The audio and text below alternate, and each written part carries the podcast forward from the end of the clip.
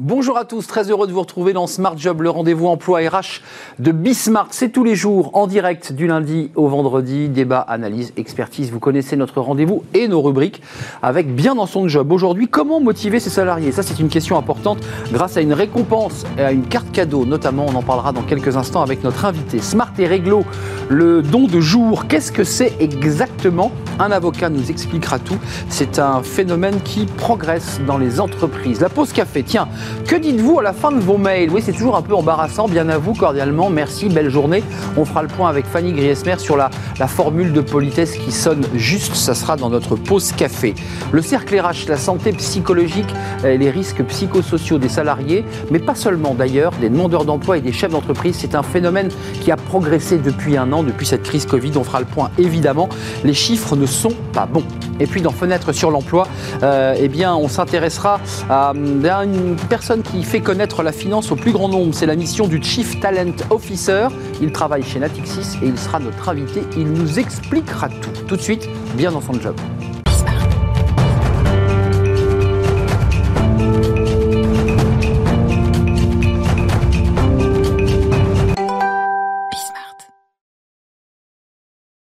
Bien dans son job.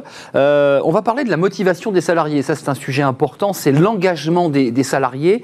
Euh, comment faire pour les, les, motiver? Alors, on connaît évidemment les, les primes, les, bonus, euh, ces formules traditionnelles. Avec Erland Duréo, qui est cofondateur de SourWord, on va bah, parler d'une autre formule. Bonjour Erland. Bonjour. Alors j'ai évoqué certaines possibilités de motivation des salariés, on les connaît, hein, sont les primes, sont les bonus.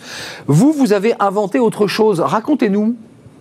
Alors tout à fait, euh, vous l'avez bien dit, il y a euh, plusieurs outils pour les ressources humaines pour motiver euh, leurs équipes, leurs collaborateurs, d'autant plus dans le contexte actuel qui est compliqué. La motivation a jamais été aussi importante qu'aujourd'hui.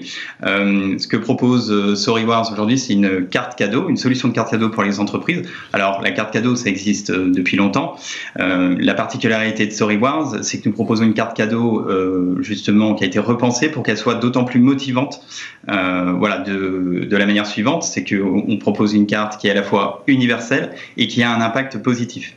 D'accord. Très rapidement, universelle dans le sens où c'est une carte prépayée Visa, donc elle est valable n'importe où, elle est d'autant plus attractive pour euh, le bénéficiaire de cette carte cadeau et a un impact euh, positif parce qu'on intègre les associations dans le dispositif de notre carte cadeau. Vous l'avez, vous l'avez avec vous cette petite carte? Qu'on la voit quand même la carte cadeau? Alors la carte cadeau, elle est euh, dématérialisée, donc ah, voilà. elle est, elle est sur smartphone. D'accord. C'est vrai que je ne peux pas vous la montrer euh, physiquement, mais justement, c'est tout l'intérêt, c'est qu'on a voulu dématérialiser notre carte cadeau, euh, d'abord déjà pour éviter d'émettre euh, un support en plastique, et également pour répondre aux besoins des entreprises de, comment dire, pallier les contraintes logistiques qui sont liées à une carte cadeau physique qu'il faut transporter, stocker et distribuer physiquement à ses salariés.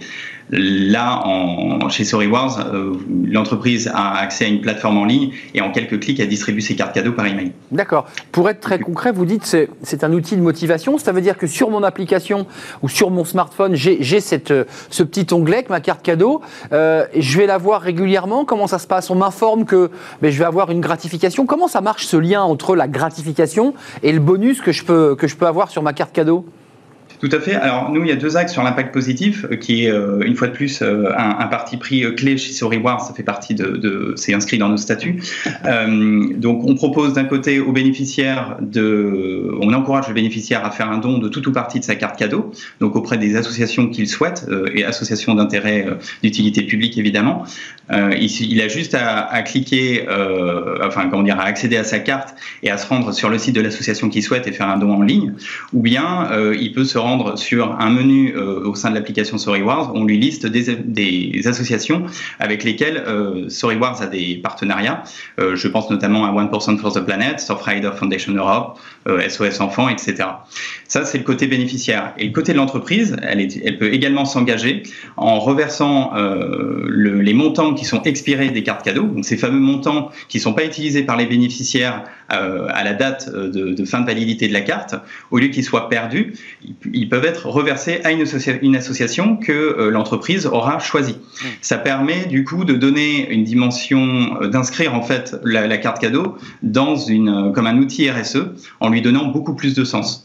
Sens, avec évidemment l'engagement des collaborateurs qui vont flécher leur choix sur des, j'imagine, des, associations humanitaires ou, écologiques. Je vous repose ma question parce que je, vais essayer de comprendre. On évoquait tout à l'heure les bonus, ça c'est très concret. par trimestre, à l'année, eh bien votre RH ou votre manager vous convoque et vous dit voilà, vous aurez tel bonus parce que le groupe a bien travaillé ou parce que vous, vous-même, vous avez bien travaillé. Comment Comment ça se matérialise dans l'entreprise?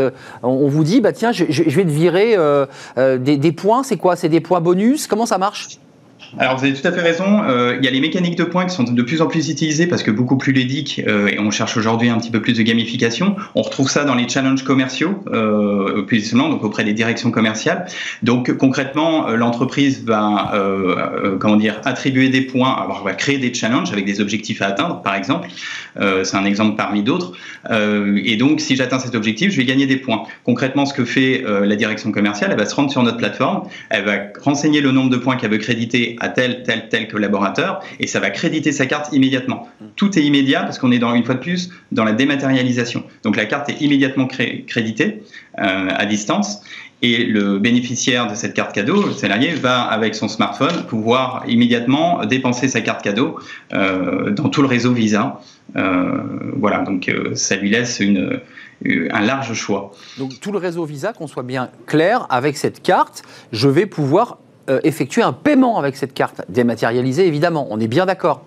Et on est bien d'accord, donc euh, paiement en ligne et puis euh, en magasin avec le sans contact, puisque c'est une carte qui est euh, dématérialisée.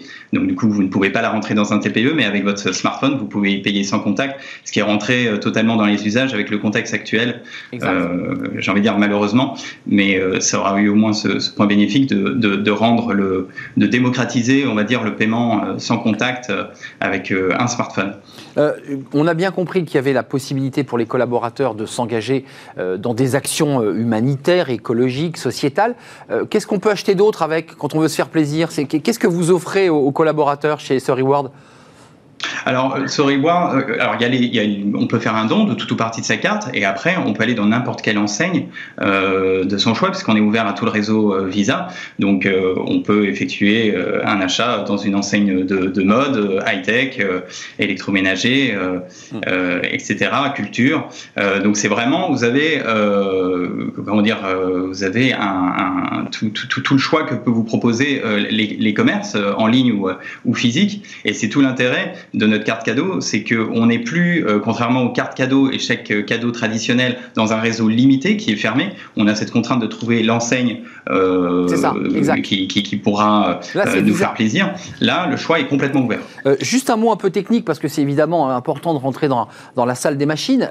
juridiquement, ça se passe comment Les cadeaux, c'est considéré comme quoi? C'est des avantages en nature? C'est des gratifications? Comment comment c'est délimité juridiquement cette carte cadeau? Alors dans le cadre d'un pour un salarié, effectivement, c'est euh, considéré comme un, un salaire, donc euh, c'est euh, c'est comment dire taxable, soumis aux charges salariales, avec la particularité qu'il y a les événements URSAF qui vous permettent d'être exonéré sur un certain montant des, des, cartes cadeaux. donc il y a des paliers. En revanche, si vous récompensez, c'est vrai que j'en ai pas parlé, mais il n'y a pas que le salarié, il y a les gens à l'extérieur de l'entreprise que vous pouvez remercier, motiver. Je pense notamment à des clients dans le cadre de fidélité. je pense à des prescripteurs des apporteurs d'affaires, des revendeurs, des distributeurs, etc. il y a tout un monde à l'extérieur de l'entreprise euh, qui peut être susceptible de, motiver. Et dans ce cas-là, euh, là, ça, ça, devient juste une charge pour l'entreprise. Il n'y a plus une notion euh, fiscale. Euh, avant de nous quitter, je voudrais bien qu'on soit précis. Quand le salarié reçoit euh, ses gratifications sur sa carte euh, dématérialisée So Reward, il la reçoit sous forme de points ou, ça s'affiche en euros? Il sait qu'à la fin de l'année, l'entreprise lui a versé en, dématérialisé, c'est-à-dire en, sans argent direct, 3 000, 4 000, 1000. Comment ça se passe? Combien, comment il sait que, et combien il sait combien il a reçu? Alors les, les, points ont toujours une valeur en euros. Donc on affiche une valeur en euros, tout simplement euh, parce que quand on utilise sa carte cadeau, on est dans un marché, euh, vous allez acheter en euros, et donc il faut que vous soyez conscient de combien vous disposez sur votre carte et combien euh, du coup vous, vous, allez pouvoir payer.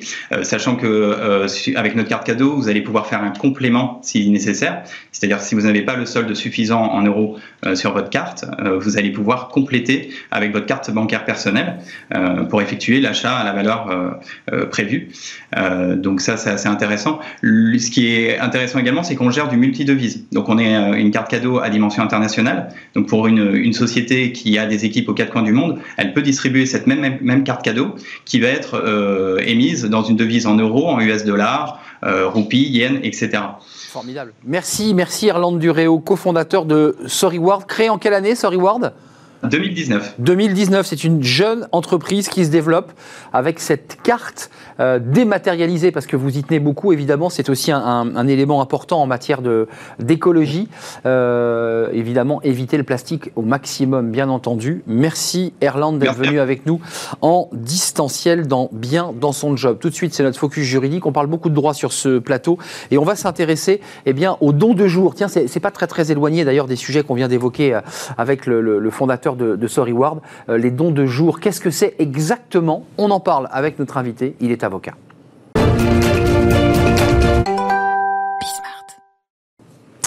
Smart et Réglo. On évoquait il y a quelques instants cette carte dématérialisée où les salariés pouvaient euh, eh bien, donner à des associations humanitaires. Là, on parle du, don de jour. Alors, on l'a évoqué euh, quelques fois sur ce plateau. C'est un, sujet qu'on ne connaît pas bien. Clément Estivier, merci d'être avec nous et de nous éclairer sur ce sujet. Avocat au barreau de Paris, cabinet Faro Avocat, spécialiste en droit social. Et vous êtes, je le rappelle, chargé d'enseignement, malgré votre jeune âge, à l'université Paris-Panthéon-Sorbonne. Euh, le don de jour, on en a un peu entendu parler mais qu'est-ce que c'est exactement alors tout d'abord, merci pour votre invitation. C'est un plaisir. Euh, le don de jour, c'est le fait pour un salarié ou une partie de salarié de renoncer à des jours de repos qu'il a acquis au profit d'autres salariés de l'entreprise, dans des situations qui sont visées par la loi. Alors euh, concrètement, ça fait évidemment écho aux lois euh, récentes d'ailleurs sur les personnes, les aidants euh, qui sont obligés eh bien, de prendre des jours. Est-ce que ça rentre aussi dans ce cadre-là? Comment ça marche? Exactement. C'est un dispositif qui est très intéressant parce qu'il est assez récent. Finalement, il date de 2014. On a trois cas d'ouverture de dons. Euh, et il est, en fait, il est né d'un d'un don de, enfin, d'un mouvement de solidarité à l'initiative de salariés de la société Badois qui ont en fait donné 170 jours de congé alors qu'aucun dispositif légal n'existait à un salarié dont l'enfant était malade. Et donc on a on a finalement un dispositif qui aujourd'hui est euh, réservé à trois situations. La première, c'est avoir un enfant malade. Euh, gravement malade et nécessitant un, soutien, euh, un soutien au quotidien. le fait d'avoir justement d'être proche aidant, donc c'est-à-dire d'accompagner au quotidien une personne en situation de handicap ou en perte d'autonomie. Et la dernière, c'est le fait, et c'est récent, je ne sais pas si vous vous souvenez l'année dernière des débats concernant ce congé, c'est le fait d'avoir à l'Assemblée. exactement à l'Assemblée d'avoir un enfant décédé de moins de 25 ans. Alors, ça veut dire qu'au euh, départ, c'était empirique, ça s'est passé entre collaborateurs et salariés qui se sont dit on ne peut pas laisser cette femme dans cette situation, on va l'aider, on est allé voir le DRH. Là, c'est l'inverse, c'est maintenant l'entreprise qui, d'une manière très officielle, dit vous pouvez, ça se passe comment d'un point de vue pratique? Exactement. En pratique, c'est l'employeur qui a l'initiative, ça relève de son pouvoir de direction, donc c'est-à-dire que c'est à lui d'engager finalement, euh, souvent c'est par la négociation d'un accord collectif qu'on met en place ce dispositif, et ensuite on va laisser la possibilité aux euh, bénéficiaire du coup de solliciter un don de jour. L'employeur va ensuite faire un appel au don au sein de l'entreprise pour que tous les salariés puissent ensuite donner euh, un ou plusieurs jours aux salariés qui euh, souhaitent en bénéficier. Alors Clément, est-ce que c'est un phénomène qui progresse? Parce que là, on, le voit, c'était quand même ça un petit peu dispersé en fonction bah, de la générosité et des situations. Est-ce que c'est un phénomène qui est en train de progresser le don de jour? C'est un phénomène qui progresse effectivement, euh, qui progresse grâce à la pratique. C'est-à-dire qu'on a à chaque fois la pratique des entreprises qui précède la loi. Et donc là, justement, euh, concernant l'activité partielle, Concernant la crise sanitaire, on a deux dispositifs, dont un très intéressant, sur la possibilité, toujours dans la même logique, de compenser une perte de rémunération, parce que c'est ça l'objectif finalement, de maintenir la rémunération du salarié. Là, on est passé dans la crise Covid, là. Hein. C'est un autre sujet, là. Exactement. Et donc, euh, dans cette crise sanitaire, on a la possibilité de compenser, de faire des dons de jour aux personnes qui ont une perte de rémunération en raison de l'activité partielle. Alors, ça veut dire que ça se fait au sein de l'entreprise, mais ça se fait évidemment vers d'autres entreprises. Comment ça marche? On peut le faire, euh, on peut donner des jours et aider euh, un salarié dans un secteur différent? Alors, c'est ce qu'a fait, c'est ce qu'ont fait plusieurs entreprises. Effectivement, euh, on a un dispositif légal qui aujourd'hui reste intra-entreprise. C'est un système de ça, solidarité. C'est la loi, ça. Hein. C'est la loi, mais on a de plus en plus de pratiques d'entreprise qui permettent des dons, notamment à des associations. Et ça, j'ai trouvé ça très intéressant finalement de le souligner parce que euh, on est. C'est des dons en jours. C'est des dons en jours qui sont monétisés, donc Qui, sont qui, sont convertis en argent. Et on a des sociétés qui, euh, je pense notamment à la société Matmut, qui l'année dernière a réussi à récolter 19 000 jours de repos donc à peu près 3000 salariés, c'est-à-dire à peu près 6 jours de repos par salarié, dont l'abondement de chaque, avec l'abondement de l'entreprise, ce qui représente à peu près 1,2 million d'euros finalement à trois associations pour la lutte contre le Covid-19. Donc c'est une très grosse somme et qui est versée directement, donc qui bascule de jour et on calcule la journée moyenne. Elle est calculée sur quoi d'ailleurs Sur la base Sécu? Comment on calcule une journée? C'est exactement la même manière qu'on calcule les indemnités de congés payés. Donc lorsque vous prenez une semaine de congés payés, on a une, une manière de calculer qui s'applique également en cas de don de jour. Donc la loi qui a permis de le faire au sein de l'entreprise, de nouveau on avance un peu plus. La loi n'avait pas prévu cette idée de pouvoir passer d'une entreprise privée à une association. Donc la loi va être un peu en retard encore une fois là. Alors la loi prévoyait l'année dernière un autre dispositif mais qui n'a pas très bien fonctionné pour les personnels soignants la possibilité de donner des jours directement au personnel soignant et que ces jours soient convertis en chèques vacances. Mais Finalement, euh, la pratique en a décidé autrement, et on a des entreprises qui ont décidé de passer par les associations qui luttaient contre la, contre la Covid-19. Donc d'un point de vue concret, ils reçoivent sonnant et trébuchant cette somme d'argent qui leur est versée. Pourquoi? Pour faire vivre les salariés, pour faire continuer à, payer euh, les gens qui sont en première ligne? Exactement. On a effectivement une association qui reçoit de l'argent pour... Euh, en fonction, on a par exemple la Fondation Abbé Pierre qui a reçu, euh, qui faisait partie de ces trois associations, qui a reçu de l'argent pour euh, mettre en place euh, des systèmes de repas, par exemple, pour les personnes les plus démunies, et également des associations pour le personnel soignant. Et voilà, ce qui est intéressant, c'est de voir que ça a dépassé le cadre de l'entreprise. Mmh. On sort de l'entreprise et on va vers des associations qui, je, le redis, qui fait penser à ce reward dans cette carte où on donne la possibilité aux salariés de pouvoir euh, flécher euh, bah, ces gratifications vers des associations humanitaires, euh, écologiques et, sociales. Merci Clément Estivier de nous avoir éclairé sur ce don de jour qui évolue finalement, vous le dites, au gré de la pratique. Hein. La pratique fait bouger les lignes. La loi va peut-être devoir de nouveau s'adapter à ce nouveau cadre. Exactement. Merci d'être venu sur ce plateau, avocat au barreau de Paris, et puis vous êtes chargé d'enseignement à l'université, à la célèbre université Panthéon-Sorbonne Paris Merci d'être venu sur le plateau. On va faire une petite pause. Tiens, les avocats, tout le monde est confronté à ce problème qui n'est pas énorme, évidemment. Qu'est-ce qu'on met à la fin d'un mail, d'un SMS, euh, en fonction de la personne? Euh, Bien à vous, belle journée, cordialement, bien cordialement. On ne sait jamais quoi mettre. On ne sait pas exactement ce que l'on doit mettre pour se situer à la bonne distance. Bah, Fanny Griesmer a fait une étude sociologique, presque ethnologique, de ces mots euh, bah, qui sont comme ça, toujours un peu embarrassants et qui nous font un peu hésiter quelques secondes devant le clavier pour savoir ce qu'on va mettre. C'est la pause café et on en parle avec Fanny Griesmer.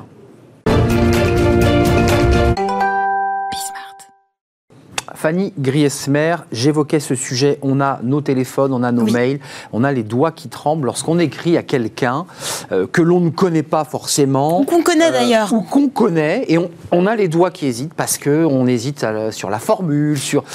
Dilemme, dilemme quotidien au bureau, sur votre smartphone, sur le clavier de votre ordinateur. Hein, oui. Comment signer ce mail que vous êtes en train d'écrire? Est-ce qu'il est trop long, trop court, euh, euh, trop poli? On ne sait jamais vraiment. C'est vrai que écrire un mail, euh, c'est un art hein, dont on ne manie pas toujours bien les règles. Il y a notamment ces expressions hein, que l'on pense à tort élégantes, celles que l'on reprend aussi par mimétisme. c'est vrai. On vous envoie cette formule, vous dites oh, ça fait bien. Belle journée, par exemple. Par exemple, ou je reviens vers vous. On va voir tout ça. Bon, en tout cas, nos mails pro en regorge. Le hic, c'est que parfois, bah, ça ne veut pas dire grand-chose. Euh, ce sont même des fautes de français. Alors attention, on va faire un petit point sur toutes les erreurs et euh, sur toutes les expressions à bannir, si possible, de toute urgence, de vos échanges professionnels. Alors euh, concrètement, il y a une règle numéro un. Oui. Le jeu. Le jeu. On commence. Le jeu est un autre Non, non. Non. On, commence avec jeu ou pas? Euh, Certainement pas. Alors là, il, s'agit. de règles sur les doigts. Il ne s'agit pas tant d'une règle d'orthographe, mais plutôt d'une règle de savoir-vivre. L'usage veut euh, qu'on ne se mette pas en avant en tout début de mail, pas en avant de prime abord. On optera plutôt pour une formule, on va dire détournée. Hein. Donc on peut choisir quoi? Un adjectif ou un adverbe. Par exemple, à la suite de notre entrevue, à la suite de, hein, pas suite à, je précise, ou pour faire suite. Euh, dans l'attente de vous rencontrer, oh là, attention, je donne des coups de règle. Euh, je vous prie de bien vouloir trouver ici. Merci infiniment de votre mail. Voici comme convenu les documents. C'est parfait pour entrer euh, bah, de façon très directe hein, dans le vif du sujet sans utiliser jeu. D'ailleurs, une expression qu'on a vue très, très, très, très, très couramment ces, ces, ces derniers temps, le j'espère que vous allez bien. Mmh, bah oui, dans une Vous l'utilisez régulièrement Oui, je, l'utilise régulièrement. voilà. Eh ben, Incontournable hein, depuis le début de l'épidémie. Hein, c'est vrai que bon, vous avez, euh, vous commencez peut-être systématiquement vos mails par un j'espère que vous allez bah, bien. Vous pensez être poli, euh, sympathique, plein de compassion. Alors oui, l'intention, elle est, euh, elle est très bonne. Hein. La formulation un petit peu moins. C'est un peu bah, une phrase toute faite, celle qui à force d'être lue et utilisée, perd un petit peu de son sens et de son effet. C'est un peu la version en distanciel du, du fameux ça va. Euh, lancé de manière euh, automatique euh, sans attendre la moindre réponse de votre interlocuteur. Moi, je propose, et en tout cas, j'ai adopté cette technique, un bon vieux, comment allez-vous? Voilà. comment, Et quand on vous pose la question, bah, répondez-y, c'est toujours mieux. Alors, bon, là, décidément, je prends quand même des, je commence à avoir très très mal. Règle numéro 2.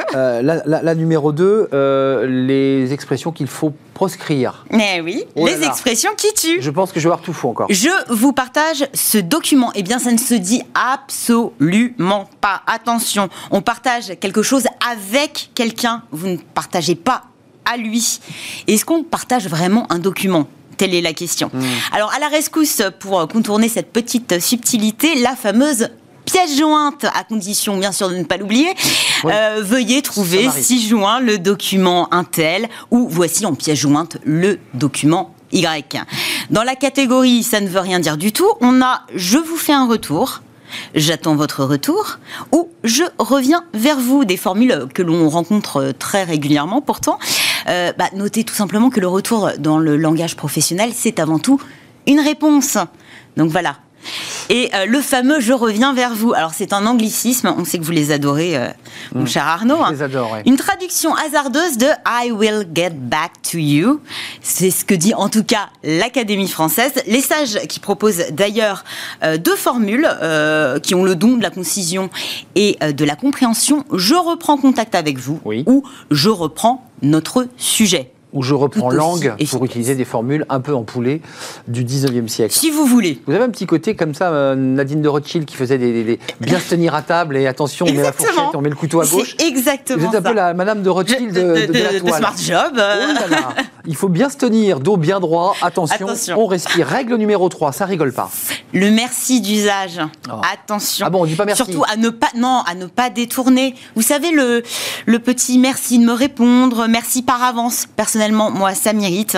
Des formules très répandues là aussi. Hein. Mais elles sont plutôt cavalières. Hein. Bah, déjà. Bah oui dans un premier temps, on ne remercie pas quelqu'un euh, par avance, mais on remercie pour des choses qui ont déjà été mmh, faites. Mmh, mmh. Et puis le merci d'eux, bah, en fait, derrière, c'est vrai que ça peut sembler poli parce qu'il y a merci, ce qu'en fait, c'est une injonction qui se déguise en remerciement. C'est un peu celle qui a le don de, de, nous piquer, celle qui nous donne envie de, bah, de faire exactement l'inverse hein, de ce qui nous est non demandé. Ça veut dire un peu mind-toi. Voilà, c'est exactement ça. Mm. Ça donne aussi euh, l'envie de ne rien faire du tout. Donc, on évite. Un merci de m'envoyer le rapport. Bah, vous pouvez simplement demander pourriez-vous m'envoyer le rapport agrémenté d'un petit s'il vous plaît? Ça fait toujours plaisir et c'est nettement plus efficace. La dernière règle. Ouais, la 4. La chute libre en fin de mail. Vous éviterez, mon bah cher Arnaud. Eh oui. Alors, c'est vrai qu'on a tendance à dire qu'il faut soigner euh, son attaque de mail, son entrée. Bah, il convient aussi euh, de sortir en beauté. Alors c'est vrai que beaucoup terminent euh, leur mail par un emphatique bien à vous, ah. persuadé de, de l'élégance de la formule. Euh, bon, moi je dois vous l'avouer, hein, je l'utilise assez régulièrement. Et eh visiblement il ne faut pas, vous allez comprendre pourquoi. Bah, bien à vous signifie littéralement tout à vous. Mm-hmm. Et donc, je vous appartiens. Ça peut trop. Euh, dans le monde professionnel, euh, c'est peut-être aller un petit peu trop loin. Alors, on s'interroge sur le cordialement aussi, qui est euh, largement usité. Hein. alors, c'est vrai que ça convient mieux bon, à utiliser sous réserve de connaître un minimum la personne à qui vous vous adressez, parce que finalement, vous n'êtes cordial qu'avec les personnes que vous connaissez. Cordial, ça veut dire affectueux, hmm. fraternel, chaleureux. Donc voilà, à réserver à une personne que vous avez déjà croisée. Ok. Et puis vous avez peut-être, je ne sais pas euh, si c'est votre cas Arnaud, mais déjà cédé aux sirènes du florissant. Belle journée. Je l'ai essayé, je l'aime pas. Eh oui, alors attention, ça, ça agace plus d'un là aussi. Euh, même chose pour les variantes tout aussi chic, euh, merveilleuses, jolies, douces, pétillantes. Hmm. J'ai déjà croisé également. Le bonne journée, on pense que finalement c'est devenu euh, tellement banal que bah, on finit par forcer le trait. Hein, afin de remettre un petit peu d'intention dans, dans, notre propos. On peut tenter le, le, très bonne journée. Excellente journée. C'est vrai qu'on essaye de donner euh, le sentiment à l'autre que bah, finalement on a choisi euh, soigneusement des mots pour s'adresser à lui alors que pas forcément. Le problème, bah, là encore, c'est qu'à force de croiser cette belle journée, il a fort à parier qu'elle finisse exactement euh, bah, pareil que ce bonne journée qui est très sobre, hein.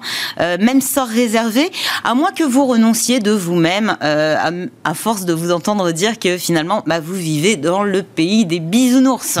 Merci bah, Je vous souhaite une, très belle émission, euh, bah, bien à vous, cordialement. Et je vous souhaite une bien belle journée, Fanny Griesser, la Madame de Rothschild de, voilà. et bah, de la tenue sur les mails et sur Internet. Attention, suivez les conseils. C'est vrai que c'est toujours très, très, très compliqué. C'est délicat. Pour être honnête, et on a tous commis un peu toutes, ah les règles et les fautes que vous avez citées. Merci, Fanny, d'être venue nous, nous, rendre visite. On se retrouve euh, bientôt. Bientôt. Euh, c'est-à-dire lundi, je crois. C'est-à-dire lundi. Euh, on fait une petite pause classique, courte pause, et on se retrouve après pour un sujet tabou, un sujet sensible, les risques psychosociaux chez les demandeurs d'emploi, chez les salariés qui ont les pieds dans le vide parce qu'inquiets.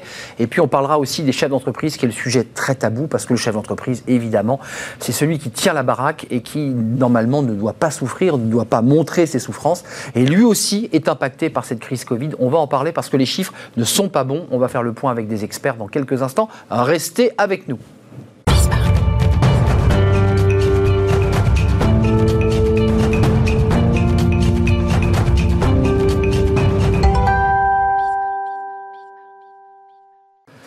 Le cercle RH, notre débat quotidien, on va parler d'un sujet un peu sensible, pour ne pas dire tabou, les risques psychosociaux des salariés, mais aussi des demandeurs d'emploi et des chefs d'entreprise. On n'en parle jamais de ces chefs d'entreprise. Ils sont en première ligne, ils tiennent, comme on dit, la baraque et parfois bah, ils sombrent aussi parce que euh, la situation économique, évidemment, les, percute de, plein fouet. Euh, les chiffres ont progressé, on le verra à travers une étude d'empreinte humaine. Euh, il y a une progression des dépressions et en tout cas des troubles psychosociaux chez les salariés. Il y a une inquiétude évidente, même si le chômage n'a pas progressé. Hein. Le chômage partiel, évidemment, a maintenu évidemment les, salariés euh, à, leur, à leur poste. On fait le point aujourd'hui avec des, experts. Christine Caldera, je suis très heureux de, vous accueillir sur le, plateau de, de, Smart Job, secrétaire générale de la NDRH, l'Association nationale des DRH. C'est 5000 membres, c'est ça? 11 millions de salariés? Tout à fait. Donc on reviendra évidemment parce que vous faites des études régulières, hein, vous mm. trempez comme ça le, thermomètre pour savoir quelle est la situation. Et c'est vrai qu'il y a des inquiétudes. On, en parlera avec vous dans, quelques instants. Vincent Godbout est avec nous. Bonjour Vincent. Bonjour. Euh, vous étiez déjà venu sur notre plateau, si je ne m'abuse. Tout à fait. C'est un plaisir de, vous recevoir une nouvelle fois. Euh, délégué général de l'association Solidarité Nouvelle face au chômage. Euh, juste d'un mot, Solidarité Nouvelle face au chômage, c'est quoi exactement? C'est une association de citoyens qui donnent simplement un peu de leur temps pour euh, écouter, accueillir, orienter euh, des chercheurs d'emploi. Donc 4000 chercheurs d'emploi chaque année, dont les deux tiers trouvent une solution en 9 mois, quel que soit le contexte, et qui en ce moment en particulier ont un rôle particulier parce que on voit bien que les chercheurs d'emploi renoncent de plus en plus. Et ça... Euh, renoncent à chercher un emploi. Renoncent à chercher un emploi parce que la crise aidant, euh, ont le sentiment que l'horizon de l'emploi s'est éloigné. S'est éloigné. Alors que il est de notre responsabilité individuelle, à chacun d'entre nous, de leur dire mais non, il faut y croire. Et la preuve, c'est que pendant cette crise, depuis un an, plus de 50% des personnes que nous accompagnons ont trouvé une solution. Donc on dit aux personnes, ne restez pas seuls face au chômage. Donc il y a de l'espoir. Il, y a de l'espoir. Il y a toujours de l'espoir. Il y a toujours de l'espoir. Euh, Sylvaine Delamarre est avec nous. J'espère que vous, avez, vous êtes connecté. On avait un petit souci. Oui, vous êtes avec nous. C'est un vrai plaisir. Vous êtes psychologue. Bonjour Sylvaine. Vous êtes psychologue du, travail. Vous êtes euh, euh, rattaché au réseau euh, SNC, si je ne m'abuse, parce que vous vous connaissez avec Monsieur Godbout. Vous pourriez être avec nous d'ailleurs sur ce, sur ce plateau. commençons par le, par le début. Est-ce que depuis mars 2020, 2020, et je me tourne vers vous parce que la NDRH fait des études régulières tous les trimestres pour sonder les cœurs euh, et l'état psychologique des salariés. Est-ce que depuis mars 2020, vous avez sorti des études régulières en septembre, en janvier? Est-ce que vous avez vu et constaté, Christine Caldera, une dégradation de la situation euh, psychologique des, salariés, pour ne pas dire psychique? Ben, la dernière étude, elle montre, euh, donc on en fait, vous avez raison, on en fait à peu près en septembre, janvier et mai. La prochaine, c'est le mois de mai. Et euh, ce qu'on a vu apparaître, en fait, c'est euh, ce que vous dites, l'état dégradé des salariés. Donc, c'est-à-dire qu'il y a un sujet fin d'année 2020 qui est apparu, c'est le comportement addictif, le côté addiction que ben, pendant pendant le, premier euh, confinement, en fait, nos télétravailleurs et également en fait les personnes qui ont été au chômage partiel, donc euh, ont, eu. Donc, Addictif de quoi? Ben, au tabac, mauvaise euh, alimentation, tabagisme, donc alcoolémie, drogue. Donc ça, c'est tout à fait des sujets qui sont qui ont émergé fin d'année au niveau des DRH, donc un sujet de plus pour les, les DRH euh, en matière de prévention. Hum, parce que vous n'aviez plus les salariés à portée de main. Euh, Tout à fait. Je rappelle que les, membres de la NDRH ont été des DRH. Je rappelle que vous avez été DRH, euh, ainsi que votre présidente et ainsi que tous les membres qui sont autour de, la table. il y a des chiffres, empreintes humaines, on va les voir, parce que eux aussi sondent la, réalité des salariés. Regardez, les chiffres sont, sont pas très bons, il faut, il faut le dire. il y a 45%, alors il y a deux fois plus de dépression sévère en, en un an, ça c'est la détresse psychologique des salariés, et puis il y a 45% de salariés qui expliquent euh, eh bien qu'ils euh, ont des, troubles psychologiques, des détresses psychologiques. C'est 20% en taux de détresse psychologique. En plus, euh, c'est quand même sérieux. Sylvaine Delamarre, vous, vous, qui êtes connecté à la fois à, à, tous les citoyens, mais aussi aux salariés, puisque vous êtes psychologue du travail, il y a un vrai sujet qui est posé sur la table et qui est posé d'ailleurs pour les années à venir. Est-ce que c'est le Covid qui a dégradé la situation psychologique ou est-ce que c'est le télétravail? Parce que cette question-là, il va falloir la trancher. Est-ce que c'est la crise Covid, la crise sanitaire, ou est-ce que c'est le télétravail? Puisqu'on évoquait tout à l'heure, avec Christine Caldera, des addictions des salariés qui ont un peu coulé. Alors, juste une précision, voilà, je suis psychologue clinicienne et pas psychologue du travail, hein, même si voilà, je œuvre dans, dans SNC. Euh, alors je pense les deux, à la fois la situation Covid qui touche tout à chacun et euh, qu'on soit salarié en recherche d'emploi, euh, citoyen, voilà, nous traversons tous cette période critique avec ce que nous sommes et avec notre histoire. Et le télétravail également, effectivement, génère chez nombre de, salariés une grande situation d'isolement et de, détresse. Euh, sociale. Et donc, ça veut dire qu'il faut que les entreprises prennent leurs responsabilités et, rapatrient, lorsqu'il sera possible de le faire, leurs salariés, où elles doivent poursuivre l'expérience euh, et la pérennisation du télétravail, parce que cette question-là est posée. Alors la question voilà, devrait se poser individuellement, c'est-à-dire qu'il y a des personnes qui traversent euh, cette situation de télétravail de façon sereine parce que ils ont trouvé des modes d'adaptation et peut-être de euh, voilà d'organisation qui, leur convient, mais il y a ceux aussi qui euh, pour lesquels la situation 100% télétravail devient insupportable, insurmontable, et on voit de plus en plus de salariés en télétravail qui euh, font appel aussi aux médecins pour euh, voilà avoir un, un, un arrêt hein, parce que euh, ils sont submergés euh, par des, voilà, un envahissement et intrication du, de la vie professionnelle et de la vie personnelle. L'envahissement. Bien sûr, on va, on va faire un petit réglage technique sur la, la visio. On a compris le mot envahissement. Euh, quelle est la position de la NDRH sur cette question? Parce que les risques psychosociaux, ils existaient avant, on est d'accord. C'était un sujet euh, de qualité de vie au travail qui devait être pris en charge par les, les ressources humaines on a le sentiment que ça s'est accentué. Vous avez le sentiment que ça s'est accentué, ces risques psychosociaux, qu'on a des salariés dans l'addiction, mais aussi des salariés qui sont en détresse? Complètement. C'est d'ailleurs euh, la position de la NDRH euh, vis-à-vis en fait euh, des différentes institutions gouvernementales. On a souvent alerté et souvent poussé, rappelé qu'il était important que dans le 100% télétravail, on n'était pas pour, pour parce qu'on a une certaine population qui est justement en difficulté et qui en détresse. Et donc on a d'ailleurs rappelé à Madame la ministre du Travail de l'importance de garder au moins de une, à journée. deux journées par semaine pour ces personnes concernées euh, donc, euh, par cet état. Les demandeurs d'emploi, c'était des salariés qui, qui, ont été licenciés. On voit une angoisse très forte aujourd'hui des, des, salariés. C'est un des éléments d'angoisse, c'est-à-dire j'ai peur, lorsque la crise sera terminée, mm. j'ai peur de perdre mon emploi. Ça, c'est une angoisse très forte, on en parlera à la psychologue, mais vous, vous traitez, je dirais, l'aval, vous traitez de, de salariés qui, qui, ont été licenciés, qui sont en chômage de longue durée pour certains, et c'est très, très troublant, les demandeurs d'emploi, parce que ce ne sont pas des salariés, c'est une catégorie qui n'existe pas. Ce n'est pas un métier, demandeur d'emploi. Et donc, c'est des gens qui sont isolés, qui sont souvent dans l'ombre, euh, un peu perdus et repliés.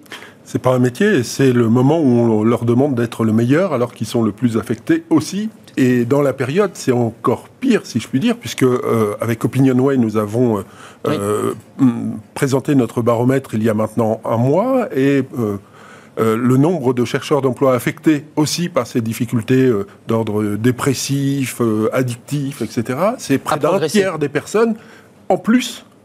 En plus, augmentation d'un tiers. Augmentation d'un tiers. Ils vous disent quoi, ces demandeurs d'emploi? Ils, sont dépressifs Ils ont des tendances suicidaires? Allons au bout des choses. Alors, une enquête de l'INSERM il y a quelques années disait qu'il y avait 14 000 décès par an qui étaient liés directement ou indirectement à la cause chômage. 14 000 décès. 14 000 plus que les décès liés aux accidents de la route. La route, absolument. Et donc aujourd'hui, euh, qu'est-ce qu'on fait? Et demain, lorsque la situation, nous en parlions euh, juste avant d'entrer, mais lorsque la situation va reprendre, lorsqu'on va sortir du confinement, etc., il va falloir aussi qu'on remette les chercheurs d'emploi dans la boucle pour aussi revenir vers du collectif tant au sein des entreprises qu'au sein du monde associatif avec les bénévoles, mais aussi dire aux chercheurs d'emploi, croyez-y, la situation est au bout du chemin. En tout cas, ils ont l'impression d'être un peu euh, les oubliés du système, parce qu'on parle d'abord des salariés, on en parle beaucoup, on parle beaucoup des ressources humaines. On n'a jamais autant parlé des directions de ressources humaines, des DRH, mm. euh, parce qu'elles sont en première ligne sur ce sujet. Euh, qu'est-ce, que, qu'est-ce que vous dites aux salariés? Parce que la NDRH a aussi un message à faire passer il faut s'attendre à quelque chose de dramatique en septembre, puisqu'on nous parle déjà d'une reprise pas avant septembre. Euh, les chiffres disent l'inverse, des entreprises qui disent ben nous, j'ai pas envie de licencier. Comment ça se passe, ça, ce espèce de grand écart entre les angoisses que ressentent les salariés et la réalité des chiffres? Alors, moi d'abord, je voudrais réagir par rapport à ce que Vincent hein. euh, souligne, c'est que, euh, en effet, les les causes liées au chômage, on parle donc l'enquête en question, donc c'est, elle date de 2016, donc c'est on connaît tous les effets du chômage sur les personnes. En revanche, il y a peu d'enquêtes. Euh, et si on regarde, en effet, c'est équivalent au, nombre de morts sur le tabagisme. Et ce qui est étonnant, en fait, c'est euh, ben, le plan de prévention. Il n'y a pas de plan de prévention pour les chômeurs. Alors que on en entend tous parler. Les oubliés Donc ça, c'est un premier point. Et c'est vrai que c'est un sujet que nous, euh, particulièrement à la NDRH, on, suit parce que derrière ces 6 euh, millions de chômeurs, on a quand même 1 million de seniors. Hmm. Donc autre sujet. Sur lequel vous avez élevé un peu la voix d'ailleurs. Sujet de société, tout à fait. Et le deuxième sujet également, euh, c'est également les chômeurs de longue durée. Parce que c'est ces chômeurs de longue durée où c'est vraiment très très dramatique. Dont des seniors d'ailleurs, beaucoup. De plus en plus. Dont des seniors. Exactement. Eh oui. Exactement. Et pourquoi nous, à la NDRH, on suit le sujet, c'est que aussi, il faut, faut souligner que bah, ces chômeurs, la finalité, c'est de retrouver un travail. Mm. Et au bout du compte, bah, ils arrivent en entreprise et du coup, ça devient un sujet d'entreprise. Pris en charge par l'entreprise, mais qui n'existe pas en tant que tel, parce que, bah, parce que Pôle emploi est dans une gestion des flux. Juste, euh, Madame euh, euh Sylvaine euh, Delamarre, c'est quoi les symptômes psychologiques de la dégradation d'un salarié en termes psychologiques, avec les mots d'une psychologue? Ça va être euh, un, vacillement du, sentiment de la propre identité qui est bousculé par euh, la perte d'emploi.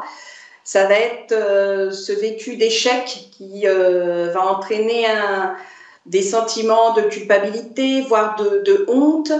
Euh, également euh, des éléments de dévalorisation euh, de, de, sa propre valeur, des éléments dépressifs qui peuvent surgir, comme ont été évoqués par, par les deux autres invités, des vécus persécutifs ou, ou d'abandon qui peuvent réémerger qui ont été vécues précédemment et parfois depuis l'enfance.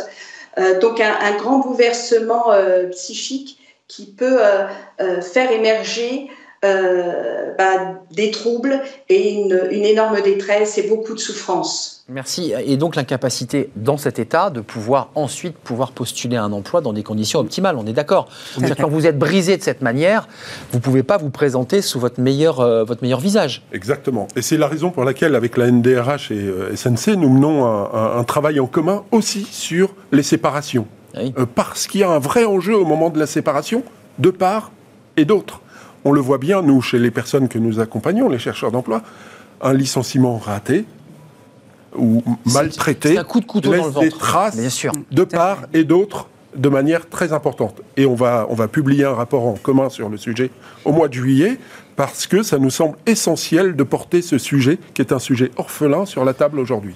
Parlez-nous de ça, c'est intéressant parce que vous traitez des salariés, c'est 11 millions de salariés, mais il y a aussi le off-boarding, pour utiliser un mot un peu barbare. Mm. C'est-à-dire quand ça se passe mal et qu'on se sépare de quelqu'un, ça arrive, il faut que ça se passe suffisamment bien pour pas que Sylvaine de Lamar le reçoive dans son cabinet brisé. Voilà, c'est un vrai sujet. C'est un vrai sujet qui est euh, peu euh, mis en avant peu valorisé par les DRH, puisqu'il faut savoir que euh, ben, on est en pleine conscience lorsque on, accompagne une personne vers la sortie, et euh, on, est parfois conscient que ça va être très compliqué pour ces personnes-là de retrouver un travail. Et il faut savoir que nombreux DRH ont mis en place des actions d'accompagnement pour les sensibiliser à faire ce deuil d'entreprise, euh, le deuil très de fort ce que vous dites. Deuil d'entreprise. puisque souvent c'est euh, c'est euh, c'est c'est 25 ans de sa vie, c'est 30 ans de sa vie. Ça peut être parfois exactement, mais c'est surtout comment on les accompagne aussi à construire un nouveau projet professionnel. Hum, c'est-à-dire d'avoir un, une petite lumière comme ça au bout qui fait que de toute façon on n'y coupe pas. Vous êtes d'accord? Il y, a quand même quelque chose qui est violent, même quand ça se passe bien, quand on, on quitte sa boîte et qu'on fait son dernier jour, même si tout le monde a été sympathique, même si la DRH a parfaitement fait son boulot, on a un choc. Il y a forcément. une rupture. Il y a un moment de dépression d'un point de vue euh, clinique. Et à SNC, on a l'habitude de dire qu'en neuf mois, les personnes se retrouvent seules. Mais bien sûr. Et donc, cette période de deuil, mais Sylvain en parlerait beaucoup mieux que moi, je ne suis pas psy, mais cette période de deuil, c'est le premier des travails que fait, que mènent les bénévoles qui accompagnent ces chercheurs d'emploi. Sylvaine, bah, je vous donne la parole puisque euh, Vincent vous a, vous a lancé, mais on parle de deuil. J'avais jamais entendu ce mot euh, adossé à une séparation d'entreprise. Le deuil, on l'a quand on perd un être cher. Donc c'est le travail qui devient comme un être cher, euh, à l'équivalent d'un proche. On vit avec son travail.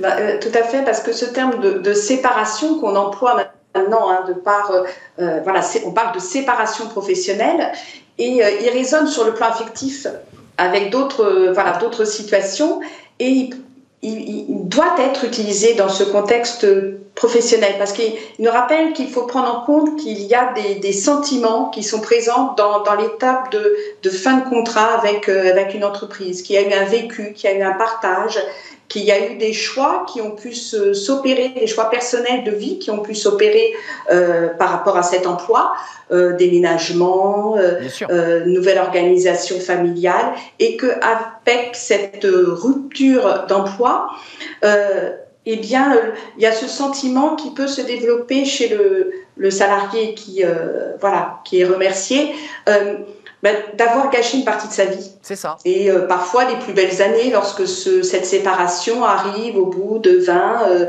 25 euh, ans de, de, bons et loyaux services dans l'entreprise. C'est ça, comme une rupture amoureuse. D'ailleurs, on dit souvent, et vous ne direz pas le contraire, beaucoup de salariés disent je suis amoureux de mon boulot. Il euh, y, a ce mot-là qui ressort fréquemment, sans revenir sur le fait divers tragique de cet homme qui a fait un, parcours macabre en allant exécuter, puisque c'est de ça dont il est question, mm. des personne qui avait rompu son contrat et qui est venu se venger, donc en allant jusqu'au paroxysme. Euh, il est d'ailleurs euh, évidemment en, prison. Euh, comment on fait là très concrètement? Parce qu'on a fait un diagnostic, on l'a posé. L'idée c'est quoi? D'abord, c'est peut-être pas de se séparer du collaborateur, c'est essayer de le garder. Et parfois, on n'a pas le choix. Je pense qu'on oublie trop souvent qu'avant d'arriver à une sortie définitive, le DRH, il regarde toutes les, possibilités pour maintenir la personne. Euh, ça, c'est vraiment euh, le sujet, et c'est le sujet qui a fait écho euh, par rapport au drame que vous venez d'évoquer. Mais je pense qu'on oublie trop souvent que le job du DRH ne, s'arrête pas que à la sortie. Hmm. Il est avant tout, c'est comment on l'accompagne nos collaborateurs, les salariés, tout au long de leur vie dans l'entreprise. Hmm. Vous n'êtes pas là pour signer des, lettres de, départ. Non, parce que c'est l'image d'épinal du DRH. Ah ben, le DRH, on va le voir quand on s'en va. Non, c'est pas ça, DRH. Non. C'est autre chose. C'est un accompagnement pas à pas. Tout à fait. C'est le développement des de la personne, comment on l'accompagne dans son projet professionnel tout au long de sa vie. C'est intéressant que vous, vous, soyez rencontrés et que vous travailliez ensemble, je dis la NDRH et, et euh, évidemment les solidarités nouvelles. Euh, pourquoi cette idée? Pourquoi avoir envie de, de, de, faire ce pont, justement? Parce que vous vous occupez des salariés parce que ça fait un certain nombre d'années qu'on discute avec euh, la NDRH, on a des sujets en commun. La NDRH a beaucoup travaillé sur les seniors, nous on a beaucoup en, emploi, nous on a beaucoup travaillé sur les seniors au chômage, et donc il y a forcément euh, des, des, liens entre nous. Et puis aujourd'hui, nous à SNC, nous pensons qu'il faut retravailler cette question et des séparations réussies, mais aussi et des accueils réussis. Et donc c'est bien tout au long de la vie salarié qu'il doit y avoir un accompagnement qui se met en place. Et nous pensons qu'on a aussi... Et pas dix jours avant de partir, on dit à la personne, c'est fini, tu t'en vas, on veut plus de toi. Parce que là, c'est un choc terrible. Exactement. Un sentiment de trahison, en tout cas très fort. Euh, parlons, avant de partir, parlons un peu des seniors, tiens, parce que chez vous, euh, SNC, vous avez des seniors euh, qui vous disent j'ai envoyé 1m50 de CV, euh, et puis bah, on ne me répond pas. souvent, ou on me dit que je suis trop vieux, ou on me dit que je suis trop cher. vous avez fait des propositions. En tout cas, vous êtes en train de travailler sur on ce sujet. On est en train de travailler sur le sujet, puisque en fait, en restant sur la thématique de, des chômage, du chômage, c'est quand même près de 1 million de, chômeurs, hein, euh, les, seniors, et donc du coup c'est euh, une question de génération. Hein, donc c'est un, point très important. Donc c'est vrai que nous euh, on, travaille sur le sujet pour, bah, on a, il y a eu un énorme travail sur comment maintenir les seniors en entreprise. Maintenant, c'est aussi comment en fait on les recrute, et d'où le fait qu'il il il faut une synergie entre nos deux associations pour bah, pour aller, euh, pour aller plus loin. Plus loin. Euh, Sylvain, avant de nous quitter, je ne voulais pas qu'on se quitte sans parler des chefs d'entreprise. Je ne parle pas de mm. patrons de grands groupes, parce que parfois il y a des parachutes, on se réorganise, on rebondit, mais je parle de ceux qui ont une petite PME, qui ont, parfois mis leur maison, qui ont mis leur, euh, leur argent personnel dans, dans l'entreprise, et qui très discrètement, le soir, vers 18h, passent vous voir et vous disent je suis épuisé, je ne peux pas le dire, je peux en parler à personne. Vous avez ce genre de cas? Bien sûr, bien sûr aussi, parce que c'est une responsabilité que d'avoir euh, euh, des salariés et de souvent il y a un climat aussi de, bienveillance et de proximité euh, dans les, les, PME qui font que lorsque l'entreprise va mal, le fait de se séparer de certains collaborateurs et, encore plus douloureux du fait de cette, cette, proximité. Il y a moins de niveaux euh, hiérarchiques et euh, euh, moins de filtres, j'ai envie de dire, pour porter euh, bah, la, la, réalité qui peut être, voilà, nous, c'est un deuil, hein, nous devons aussi. nous séparer de quelques collaborateurs. Sylvain, c'est un deuil aussi, hein, d'une certaine manière, pour lui. Complètement aussi, hein, parce, que, parce que ça peut aller très vite pour les, les petites entreprises, hein, de se retrouver en très très grande difficulté et de voir voilà, fermer aussi boutique. Et puis avant de nous quitter, je voudrais quand même qu'on dise un mot sur, sans, accentuer et exagérer, mais il y a aussi une détresse des DRH depuis un an. Vous, l'avez constaté avec une cellule d'écoute, c'est-à-dire que la détresse, elle est, elle est tous les échelons, des, demandeurs d'emploi inquiets jusqu'au DRH qui, lui aussi est en détresse. Vous, vous avez des, des retours de détresse? Ça devient long sont, nos DRH ce vous disent. sont fatigués et euh, on en parlait avec euh, Vincent Godbout également. C'est aussi parce que derrière nous, nos, DRH, c'est aussi nos bénévoles euh, donc de notre réseau, donc ça fait beaucoup. Donc ils doivent à la fois évidemment mettre les mains dans la machinerie à NDRH, puis ils sont au travail. il y a bien une cellule d'écoute, hein, si je ne m'abuse, avec, avec la possibilité pour eux de pouvoir s'épancher, parce que c'est vrai que le DRH, bah, il, il reçoit évidemment tous les ennuis, mais il a quand même un petit peu comme le patron, il peut en parler à pas grand monde. Vous si, à la NDRH. À la NDRH. Voilà, tout à fait. Parlez-en à la NDRH. D'ailleurs, vous avez une cellule d'écoute pour être sérieux. Tout à fait, non. À destination des, des, DRH qui, bah, parfois, ont envie de s'épancher parce qu'ils reçoivent quand même beaucoup de pression, là, les DRH. Hein. Merci, merci à vous. Merci Sylvain de nous avoir éclairé. Euh, J'irai sur cette chaîne du travail parce qu'il y a des chefs d'entreprise, il y a ceux qui sont en activité, puis il y a ceux qui cherchent une activité. C'est toute une chaîne et qui doit être reliée. C'est ce que vous faites finalement, Vincent Godbout, avec la NDRH pour être maillé et que tout le monde puisse bah, euh, voilà, reprendre euh, une activité et une, une forme de, dignité. Merci Sylvain Delamarre, psychologue clinicienne. Hein, vous y tenez beaucoup, pardonnez-moi, et vous êtes rattaché au, au réseau SNC Solidarité Nouvelle euh, contre le chômage. Face au chômage. Face au chômage, voilà, Voilà. c'est important, c'est face au chômage. Face au chômage. C'est comme la guerre, on est face à face. On Oui, affronte le chômage. C'est une réalité et, Ouais, euh, et voilà, c'est une réalité. Et Christine Caldera, c'était un plaisir de vous accueillir. Vous êtes la secrétaire générale de l'Association nationale des DRH. On a bientôt terminé, mais pas tout à fait. Euh, fenêtre sur l'emploi, c'est notre dernière rubrique. On va s'intéresser alors. À, alors là, c'est un- voilà, ça donne un peu plus de positif. C'est un, un chief talent chief officer qui se déplace dans les écoles de commerce pour parler finance, pour donner peut-être envie aux, aux filles, aux femmes aux hommes aussi de rentrer dans les métiers de la finance. Merci à vous trois. Tout de suite, ces fenêtres sur l'emploi.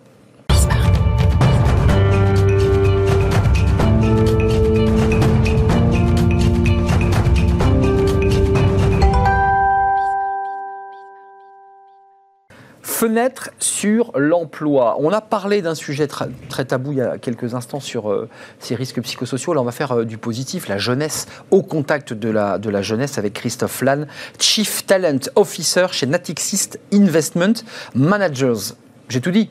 Tout à fait. En- Vous en- avez tout dit. En bon François, c'est quoi votre métier? Alors, en bon François, Chief Talent Officer, c'est euh, en fait mettre en œuvre deux priorités stratégiques pour, euh, pour l'entreprise, à savoir, en premier lieu, permettre à nos collaborateurs de continuer à se développer, de continuer à se former, de continuer à enrichir leurs euh, leurs compétences, leurs expertises, et, en accompagnement des transformations de, l'entreprise. Et c'est aussi euh, une, deuxième, une deuxième priorité, identifier des potentiels, les recruter, les euh, développer, Leur donner envie leur donner envie, Bah oui. les retenir et les faire partager avec le reste de l'organisation, avec le reste des, des autres collaborateurs, les, euh, les nouvelles tendances et les amener à être la génération de demain. Euh, on, va, on va parler de l'interne. Parlons de, de- de ces étudiants que vous allez chercher, euh, école de commerce. euh, Pas que. Pas que, parce que j'ai vu qu'aujourd'hui, dans la finance, on recrutait, vous aviez des centraliens, des polytechniciens. pourquoi? Parce qu'on travaille beaucoup sur les mathématiques, l'algorithme, on a besoin de travailler sur du chiffre. Parce que effectivement, on, travaille sur sur euh, beaucoup d'éléments euh, avec une dimension quantitative, où effectivement euh, les, mathématiciens et, ceux qui ont une approche plus plus chiffrée est, euh, est, est intéressante. Mais on recrute, recrute aussi d'autres d'autres profils, euh, d'autres profils venant de, de tous horizons. Et vous savez, on est un groupe, on est un groupe mondial. hein. On, on a à peu près 4000, plus de 4000 salariés, avec euh, autant de salariés euh, en France et en Europe que euh, qu'aux États-Unis. Euh, et on, on- on s'adapte à l'ensemble euh, des, des, euh, des recrutements et à l'ensemble des euh, populations que l'on a selon les différentes, selon les différentes régions et, euh, et qui répondent aussi à nos, à nos besoins. On va parler du Graduate Challenge, parce que ça c'est un peu sympa, un peu fun. Voilà. Mais quand même, euh, est-ce que la finance aujourd'hui euh, attire? Parce que la finance, c'est un secteur d'activité euh, très porteur, très rémunérateur. J'en parlais avec un, responsable d'un fonds la semaine dernière. Il me dit Je n'ai que des hommes chez moi. J'ai du mal à recruter des femmes. C'est vrai ça? Alors, C'est très masculin. Peut-être, avant de répondre à, juste à ce, à ce point, la finance attire toujours. Mais c'est vrai qu'aujourd'hui, euh, euh, dans la finance, les, les- les jeunes recherchent euh, autre chose que, que, que simplement Le simple gain de l'argent. le, le gain de l'argent ou la rémunération. C'est ça. Ils, ils cherchent aussi à donner un sens à, euh, à, leur, euh, à, leur, euh, à leur investissement. Ils cherchent à donner un sens à ce qu'ils vont apporter à, apporter à l'entreprise et au projet de l'entreprise. Et donc, de ce point de vue, pour nous, c'est extrêmement important de pouvoir attirer ces nouvelles, ces nouveaux, ces nouvelles personnes et ces nouveaux, ces nouveaux profils. Et c'est pour ça, on en discutera dans le cadre du, du Graduate Challenge, qu'il y a une dimension d'accès et d'échange avec eux sur la façon dont ils voient le monde, le monde de l'investissement et le, et le C'est la marque de, employeur. le monde de demain. Comment ils vous, comment ils vous regardent quoi Comment ils regardent ce monde de la finance Exactement. Et comment vous vous adaptez pour les faire venir Exactement. Alors ensuite, effectivement, il y, a- il y a un autre. Vous, vous, vous, euh, Les femmes, les femmes, les femmes, vous les avez pas assez nombreuses, dites-on. pas assez nombreuses. Écoutez, chez nous, euh, les femmes, on, est, on a la- le, plaisir euh, d'avoir et, euh, et la, la- la fierté d'avoir, parce que c'est une politique qu'on a lancée depuis pas mal de temps déjà, d'avoir un taux de féminisation au niveau des, des, des professionnels de l'investissement qui est supérieur à la moyenne. Bon, Bon élève. bon élève, mais on doit encore travailler. On doit encore travailler, on n'est pas encore à la parité, on doit encore, encore travailler. Et parmi ces, ces- parmi ces, euh, ces, ces mesures que l'on mène, il y a notamment une mesure, euh, on ne recrute, ou on se donne comme objectif de recruter autant de femmes que d'hommes.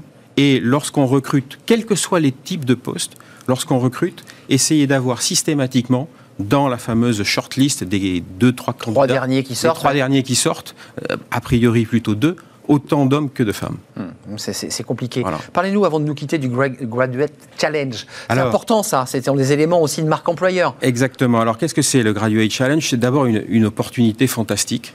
C'est unique. Et unique. Pourquoi?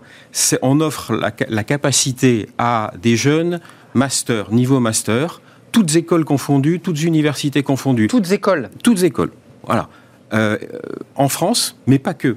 Donc euh, là, on a, on, on a lancé le, le, le Graduate Challenge. On a des participants qui viennent des États-Unis, de l'Angleterre, d'Allemagne, d'Italie. Des équipes, ils forment une équipe de 3 à 5, 5 personnes. Ils, euh, ils, ont, euh, la... ils doivent investir un portefeuille virtuel de 100 millions pendant une période de 3 mois Excitant. avec un, des contraintes d'investissement qui leur sont fixées au départ, qu'ils doivent respecter, et une dimension d'investissement socialement responsable. On revient à l'idée dont on parlait Eh oui. tout à l'heure sur le sens. Le sens. Et, et- et la, Où est-ce qu'on on investit? Exactement. Hum. Et, Et à la fin, à la fin, on a donc il y a ce processus de sélection. Il y a, il y a- il y a eu plus de 42, 42 Écoles. équipes, hein, qui se- écoles qui se sont présentées. Il y en a 12 qui ont été sélectionnées. Au final, il y en aura 3 qui seront retenus pour la dernière, pour la dernière finale, avec un élément qui est extrêmement important. qui gagne? C'est pas celui qui fait la meilleure Ah oui. performance. C'est ça. Voilà, c'est pas celui qui fait la meilleure performance parce que la performance, ça compte à peu près pour 15% dans, le, dans le, la Ah, notation définitive. Ce qui compte tout autant, c'est la composition de l'équipe. Il faut que l'équipe soit diverse. Ça, c'est très important pour nous. Ce qui est important aussi, c'est que l'équipe euh, doit avoir une philosophie d'investissement. Elle doit, avoir, elle doit élaborer une stratégie d'investissement. L'équipe doit aussi, et ça c'est important, euh, avoir une discipline. Et ça, c'est ce qui va être suivi parce que chaque équipe est accompagnée de mentors Hmm. qui sont des représentants de, de nos expertises. Et là, vous, vous êtes aussi, l'air de rien, un peu en, en repérage aussi des talents. euh, Et bien évidemment, talents. on est aussi en repérage, en, en repérage de ces talents. Merci, on gagne quoi? On gagne les 100 000 dollars? On gagne. Qu'est-ce qu'on gagne? Ah bah oui.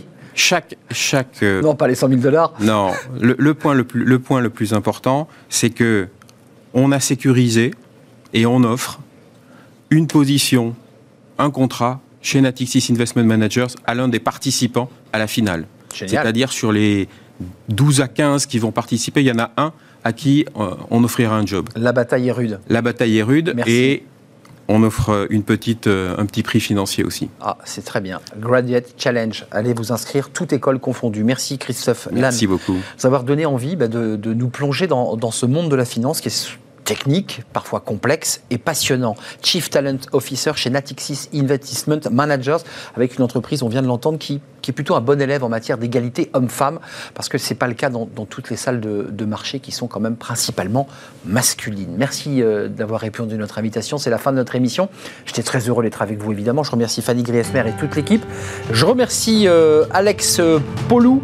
Je remercie pour la réalisation. Puis je remercie Guillaume Sulowski pour le, le son. Je remercie Pauline Gratel et Margot pour l'accueil invité. C'est toujours un plaisir d'être avec vous. Je serai là demain, évidemment, avec mes experts, les experts de Smart Job et le livre de la semaine. Portez-vous bien d'ici là. Bye bye.